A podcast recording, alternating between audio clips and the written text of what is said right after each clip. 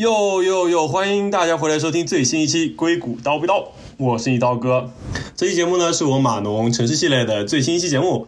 之前呢，我们已经来过了很多的城市，包括纽约、硅谷、伦敦。这次呢，我想带大家来到瑞士的苏黎世，来和大家分享一下在那里是怎样的一种生活。这次呢，我就请到了我一位学长橙子来和大家聊一聊这期节目。来，橙子先做个简单的自我介绍吧。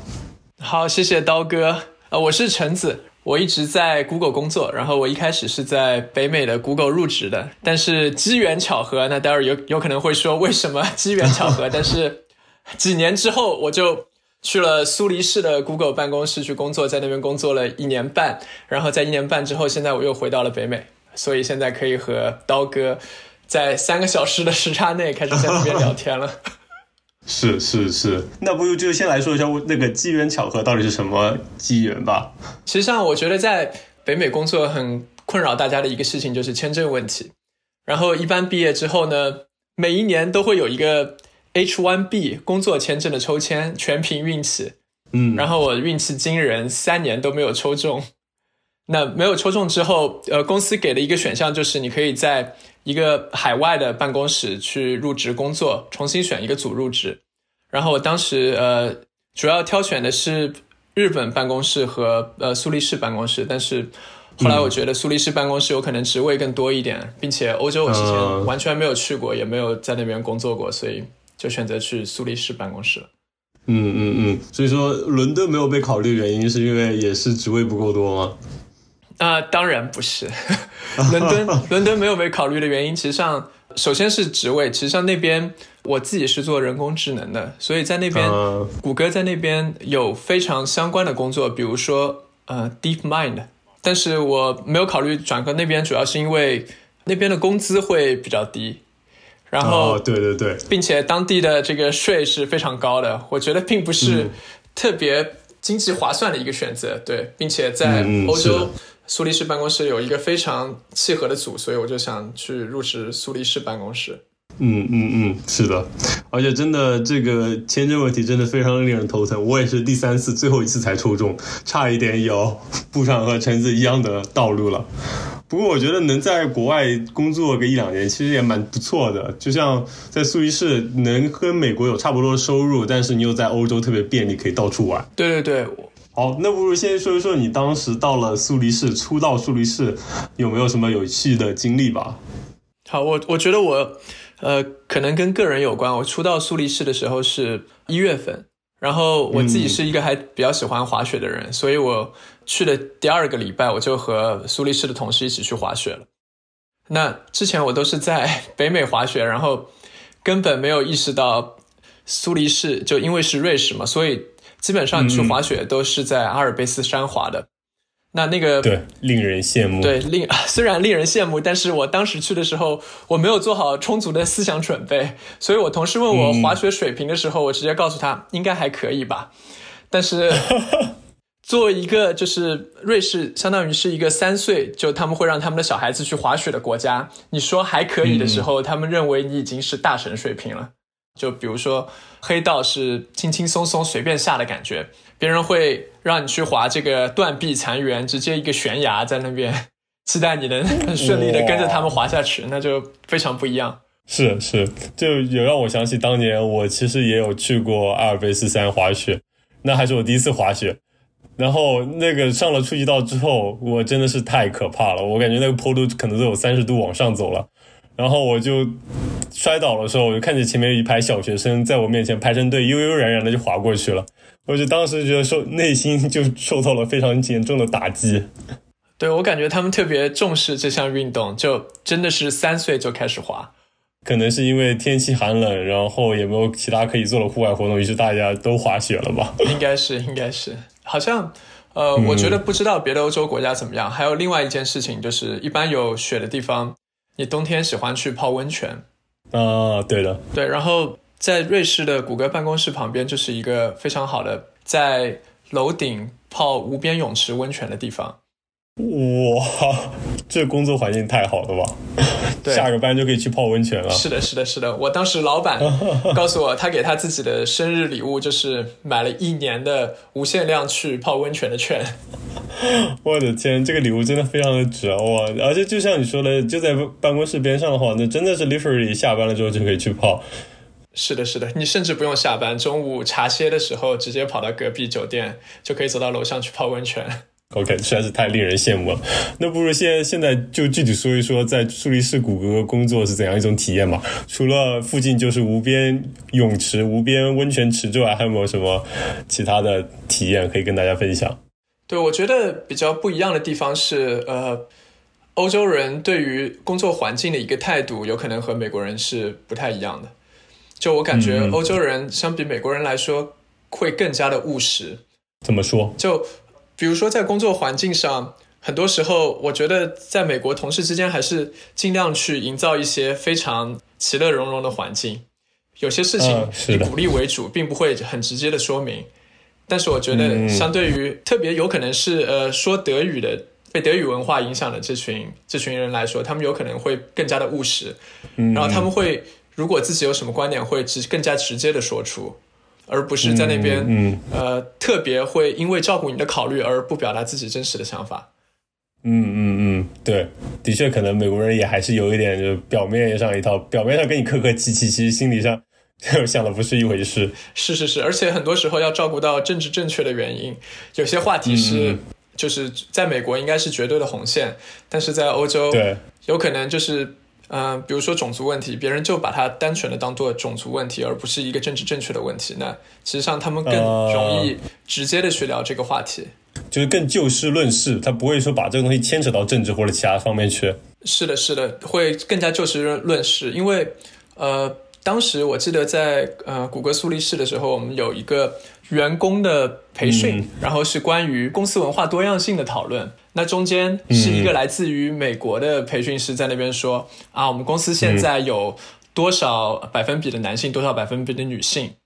然后照理来说，实际上本来在我美国工作环境中，这样一个问题是经常被提出的，就是说要男女平等。最后我们想要百分之五十，百分之五十。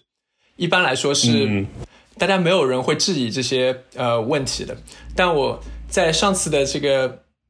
印象让我印象特别深的是，在那次研讨会上，很多人就提出疑问，就是说，呃，比如说我们是一个企业，如果你你能告诉我你秀这个你展示这张图的目的吗？我们最后是要到百分之五十，百分之五十吗？就有些人会很直接的去问这些问题，比如说我们的大学毕业生里面男女比例学计算机的都不是百分之五十，为什么我们在工作环境上要保证百分之五十？嗯。我觉得这在美国工作环境中是非常难想象问出这样的问题的。我听到的时候都是的，背后冒汗。但是我感觉那边的同事就非常直接的去提出了这样的问题。嗯，我我觉得这点其实让人羡慕的，因为我真觉得大家都赞扬美国有言论自由，但其实在美国其实也只有政治正确的言论自由，你是无法去谈论一些政治不正确的话的，大家会马上给你贴上标标签，把你打倒。其实就跟国内扣帽子其实没有什么太大差别，所以说我觉得欧洲能有能自由讨论这些问题，其实真的很好了。对对对。我我觉得当时是非常震惊的，就是他们完全好像在抛除一些政治正确的偏见，或者说意识到这是一个政治正确的问题，但是他并不以政治正确的角度去讨论它。嗯嗯嗯，所以说我觉得那这这点对于你整个工作环境来说，你觉得有什么样的影响吗？你刚才也提到，就是可能大家一是说话比较直接，二像你说的可能没有这种政治正确的顾虑，以及其他的氛围会有什么不一样吗？我觉得。呃，你没有这些顾虑之后，你的工作文化会稍微好一点。就是其实上同事之间就更加纯粹的这个工作关系。然后，因为你没有这些，你能更加直接的讨论一些这个社会性话题了。这样就，嗯，那 这样子的话，其实上，呃，也更于更便于你和同事交朋友。因为在苏黎世办公室，中国人是非常非常少的，甚至是亚洲人是非常非常少的。然后大家。虽然看起来很多人都是白人，但其实上他们来自于非常多不同的欧洲的国家。嗯，对，呃，更加多元化了，每个人都来不同的背景。然后这是由于这个你可以比较自由的谈论一些话题，所以同事关系会相对来说实际上会更好一点。对，老师。就比如说在美国，你可能就需要顾虑到其他人是不是说这个话不太合适。是的，是的，因为在美国，我感觉你的同事大部分实际上要么就是中国人，要么就是印度人，要么就是白人。美国就简单的把对把美国人都归为一类。然后其实上这我觉得这三种人大家受的教育其实上还是相当不一样的。就由于不一样，你有很多时候不敢去谈论一些就是比如说政治正确的话题。所以就导致就是其实让你自己变成一个小圈子里面的讨论。对对对，OK，那就是总结起来说，就是跟同事的社交方面都会更轻松，关系会更融洽。那么其他方面呢，比如说工作时间、工作节奏啊之类的。工作时间，我感觉，呃，一开始我对欧洲有一个偏见，就是觉得大家应该在那边非常佛。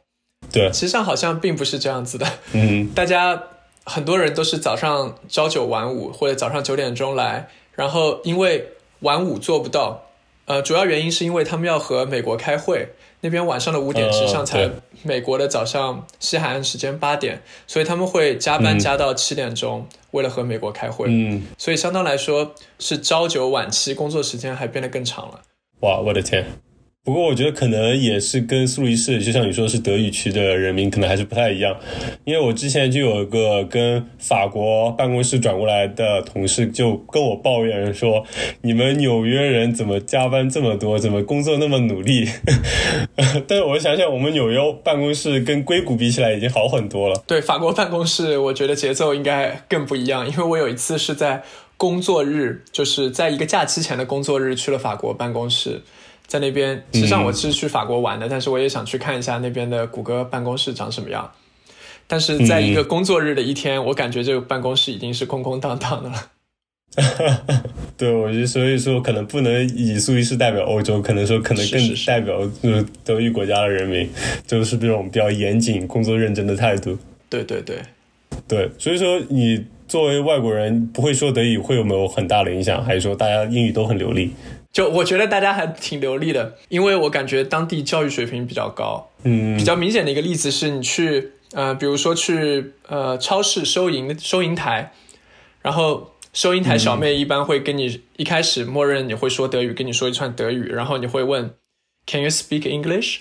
然后对方会说 Only a little。结果那英语一般都是说的比你溜很多的，是不是非常严谨谦虚了，我的天！对对对，他们我觉得他们和那个中国文化还挺像的，就还挺务实，并且非常谦虚，就非常谦虚，就过度谦虚了，有可能。就像那些学霸在那边说，我哎我都没有考好，哎呀完全没复习这样，就考出来九十八九十九。对对对。所以说，那就听起来你在苏黎，至少在苏黎世，你不会说德语，就是对你生活也没有造成什么太大的影响。对我生活没有造成太大的影响。对，唯一比较不方便的，我觉得是一些呃官方文件，因为官方文件都是德语寄给你的，然后这个时候你需要去呃自己，比如说用手机软件去翻译一下或怎么样，那个会比较不方便。所以整体来说还可以了，就其实对你的平时生活，就大部分百分之九十情况，可能你都能用英语能对付。是的，是的，是的。嗯，那那还挺不错。那那其他方面呢？就比如说环境啊，就比如居住条件啊，四季天气怎么样啊？哦，我其实上呃挺喜欢那边的生活节奏和居住条件的，特别是相比于美国硅谷来说，我觉得那边非常不错。因为那边是一个有四季的地方，嗯，就是春夏秋冬非常的分明。然后，唯一我觉得大家吐槽比较多的是那边的那叫什么生活成本，生活成本会比较高。嗯，是比硅谷还要高吗？分两方面吧。就如果你在那边要找一个住的地方，我觉得居住居住成本是比硅谷低很多的。嗯，就比如说在旧金山，你一个。就一房一厅的一个房子，你需要付差不多四千美金的租金，嗯，就相当于是在市区付四千美金的租金，但是在苏黎世的市区，相同的房子你应该也只要付两千五就可以了，嗯，那是便宜不少了，那真的是就便宜了很多，对对对，但是相反的，就是在苏黎世吃东西是非常贵的，你在外面一个店里面随便点个中餐的店。点一个菜，价格应该都是在三十块左右的，这三十欧元吗？呃，三十瑞士法郎，瑞士法郎和美元差不多一比一，比美国稍微比美元稍微贵一点。哦，OK，那就相当差不多三十美金一道菜，那是有点夸张了。非常夸张，非常夸张。因为就有些时候美国的同事过来出差，他们是有预算的，嗯，然后他们经常发现来瑞士出差的话，这预算就完全不够用了。对，的确，因为我觉得公司给的预算真的除了在硅谷和纽约可能稍微有一点不够用，在美国其他所有大部分地方可能都已经很够了。没想到去了瑞士，对，按照这个来说，三十一道菜那真的是不够。是是是，完全不够。比如说，举个例子，在地铁，呃，应该不是地铁，在火车站里面的，就是没有做的那些路边摊里面的炒饭，也要二十美金一份。我的天！就你买好是没有地方做的，你应该只能拿着它在那边吃。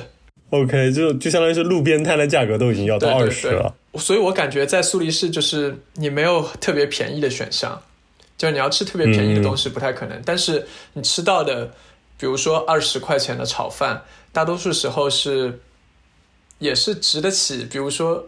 十五美元的价格的吧，应该这样说，就还是物有所值，还是物有所值的，但当然没有性价比不会有那么高，但是也不是非常离谱的。嗯，那那自己做饭呢，就成本也会那么高吗？还是说就跟这边可能就差不多了？跟美国？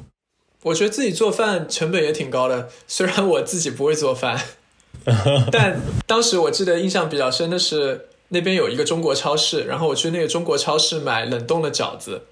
因为一个人住嘛，就比较懒，就平常冷冻的饺子就可以打发了。然后那个冷冻的饺子是一块五美金一个，一块五美金一个。对，所以我觉得还是比较贵的。对，这个是有点夸张啊，因为我就昨天刚买了饺子，在这边可能一袋五十个，二十五美金就已经算是手工饺，已经算是好一点的了。就一个才零点五美金，你那边一个要一点五美金，是有点夸张。那边非常贵。所以我在那边，我感觉吃了我人生最多的泡面，然后并且掌握了泡面的 一百种做法。真的是，我这个生活成本是有点高。即使感觉以谷歌的收入在那边，也就只能说多过普通中产阶级的水平吧。我觉得应该是过普通中产阶级，因为，呃，我觉得是这样，有几个数据点，我觉得你可以参考一下。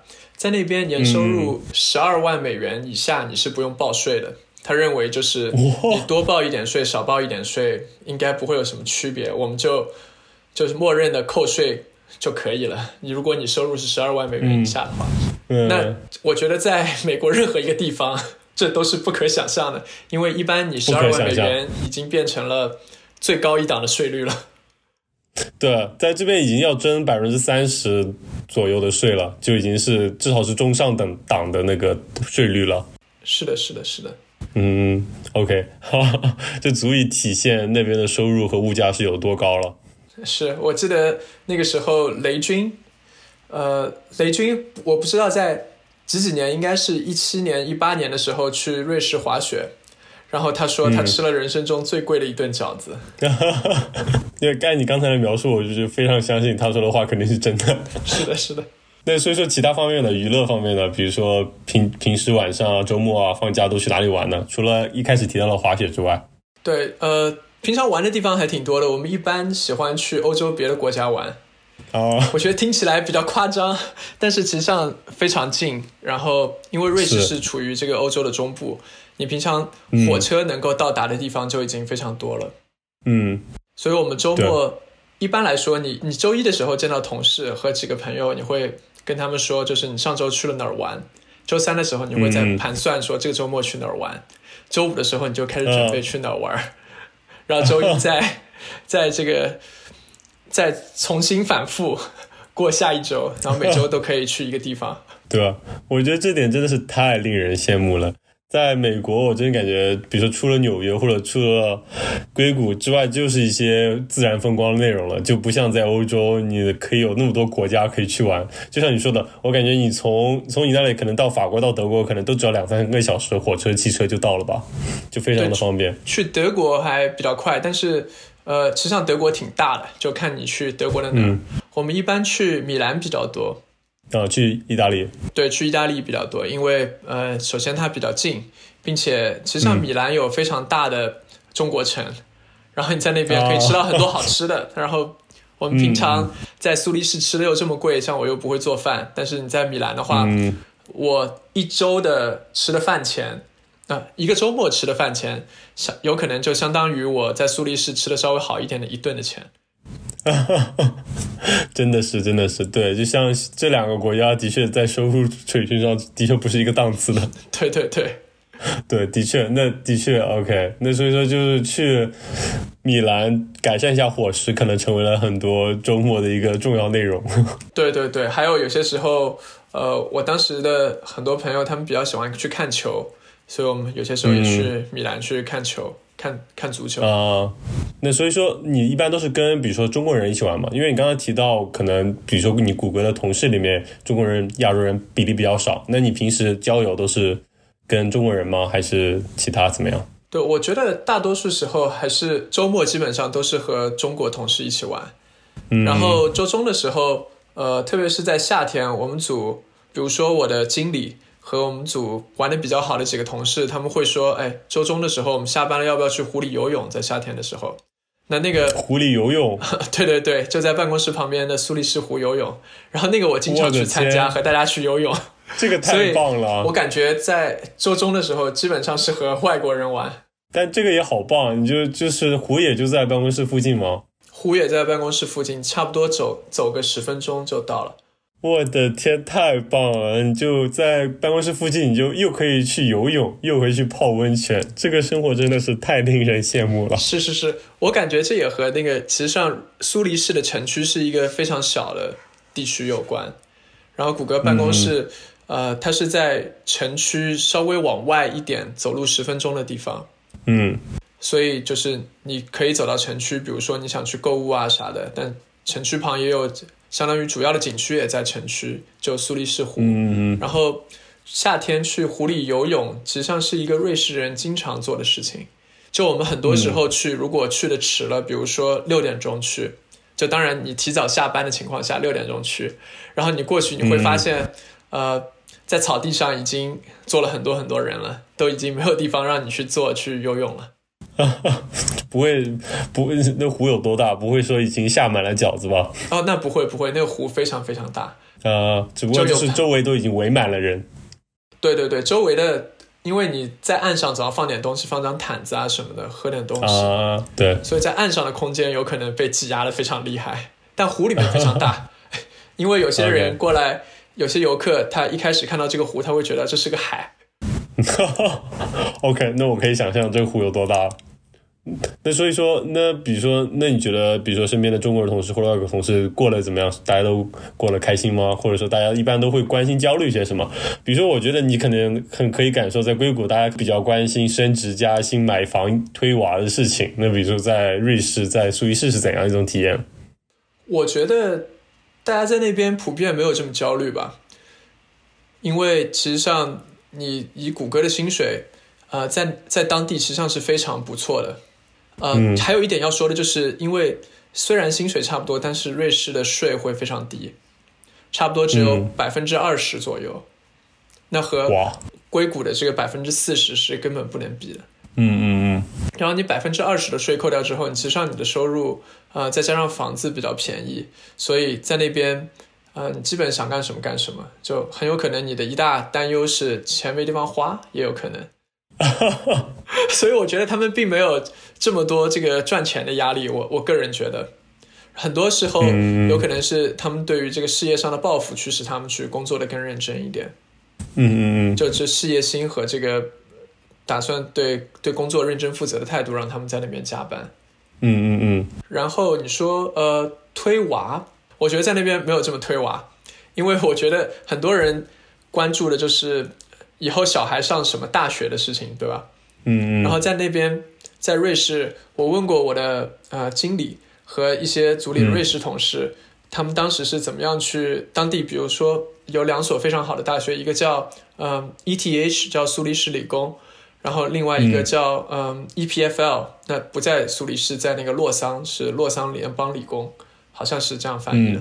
对，然后其实像你要上这两所学校，他们说他们高中毕业的时候只要填张表就行了，就你填上这张表，然后这张表就是相当于你填一个志愿，基本上你都能上。只是他们的大学是宽进严出的，每年会淘汰百分之二十五的人。我的天！对，当然你这个今年，比如说你不幸是中间百分之二十五的人没有学好，那下一年就是好像是重新再学这一年的课程，就相当于是留级，百分之二十五人会留级。是的，是的，最后能和你一起毕业的，有可能只有刚百分之五十的人。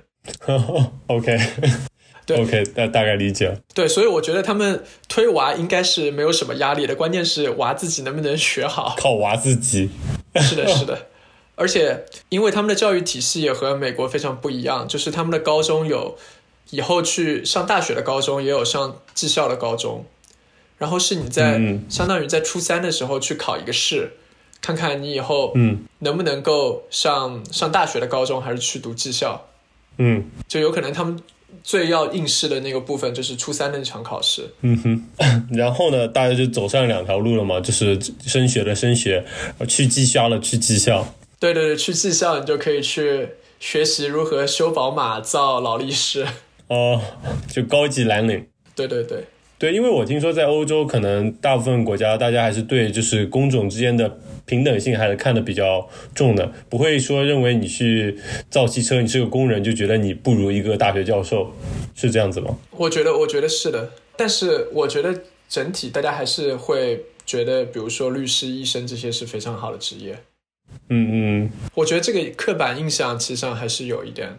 OK，那其实跟美国很类似，因为美国在 top tier 的也就是律师和医生，这是很多特别是美国白人会努力去争取的一些位置。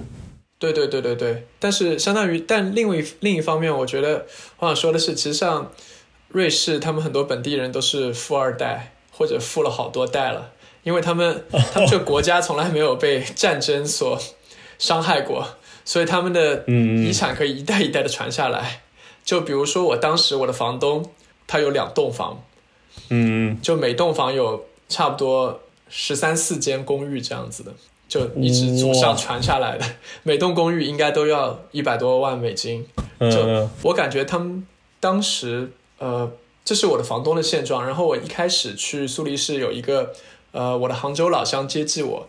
然后我杭州老乡，嗯嗯，她嫁的是一个瑞士人，好像呃，就是那个瑞士人也是没有任何问题的，也是个富二代。就基本上就是，如果你是瑞士人，基本上你就是富二代或富好多代。所以我觉得他们并不是很关心赚钱这个问题。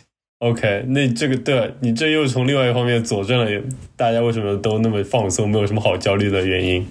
对对对，对吧？对，而且其实刚才有有一点你说的，我觉得还真的蛮重要的，就是因为没有经过经历过战争的蹂躏，过去一百年说没有经历过战争的国家真的屈指可数。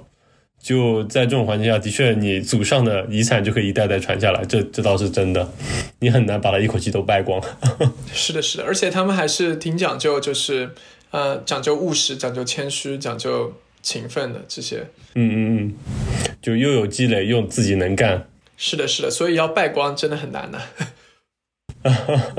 是是是的，OK，我觉得挺好的，聊了蛮多内容。那你觉得这个城市总的来说适合，比如说我们中国人过去作为一个程序员吗？在这个城市苏黎世？我觉得这个分情况，因为首先瑞士它不是一个移民国家，所以你要在那边找到一份工作，其实上我觉得是相对比较难的。但是如果你找到的话，我觉得如果你找到是一份程序员的工作，它可以。让你在那边，即使是当地非常高的消费，但你也能游刃有余。再加上它非常好的自然条件，会让你过得非常的舒服。我觉得，嗯嗯嗯。但是，就它有一个非常大的前提，就是你要能找到工作。嗯。然后在那边的工作机会的话，跨国大公司的海外分部是一个选项。那另外的话，当地其实上有很多小的、小的创业公司，比如说在瑞士的楚格，它是一个。虚拟货币的中心，世界世界级的虚拟货币的中心，比如说最近 Facebook 的 Libra 的那个项目，其实上也是坐落在楚格这个地方。然后它离苏黎世其实上火车也就半个小时的车程。然后，如果你对区块链、然后虚拟货币非常感兴趣的话，那那边的工作机会其实上我觉得是相当多的。嗯，不过我记得是不是说那边的工作签证你必须要有三年工作经验你才能申请，所以说你可能毕业生的话很难直接就去往瑞士工作。对，毕业生会非常难，除非你的学历是欧盟的一个学历。嗯嗯嗯，是的。OK，那最后我的经典问题，如果你要给你在苏黎世的生活打一个分的话，你会打几分？从你自己的角度出发，十分满分。我觉得我会给他打九分。嗯，哇，很高的分数了。因为我觉得这是一个非我居住过的，我觉得是一个最舒服的地方。但是少一分是因为，就有可能世界上有一个另外一个地方更好。OK，挺好的，话不说满。嗯。那从你的言论中感觉到，这已经是基本上是你的 top three 的选择之一了，就是这个已经是非常极高的评价了。是的，是的，是的。我觉得那边稍微唯一遗憾的就是，呃，华人的圈子其实上比较小。对，这你自己也提到嘛，这毕竟不是一个移民国家，所以说它并不是那么容易去进入。对对对，就是相当于我们在那边有些时候单身的朋友会开玩笑说，就很多人在吐槽说你在湾区要。脱单非常难，但湾区至少还有人。但是你在苏黎世连人都没有。是，这的确也是一个非常严峻的问题。是的，是的，是的，是的。OK，好了，我觉得今天聊了很多内容了。对于苏黎世这个城市是否适合你，也就由大家自己定夺了。我们这期节目就到这里了，也非常感谢我们橙子的到来。我们下期节目再见了，拜拜。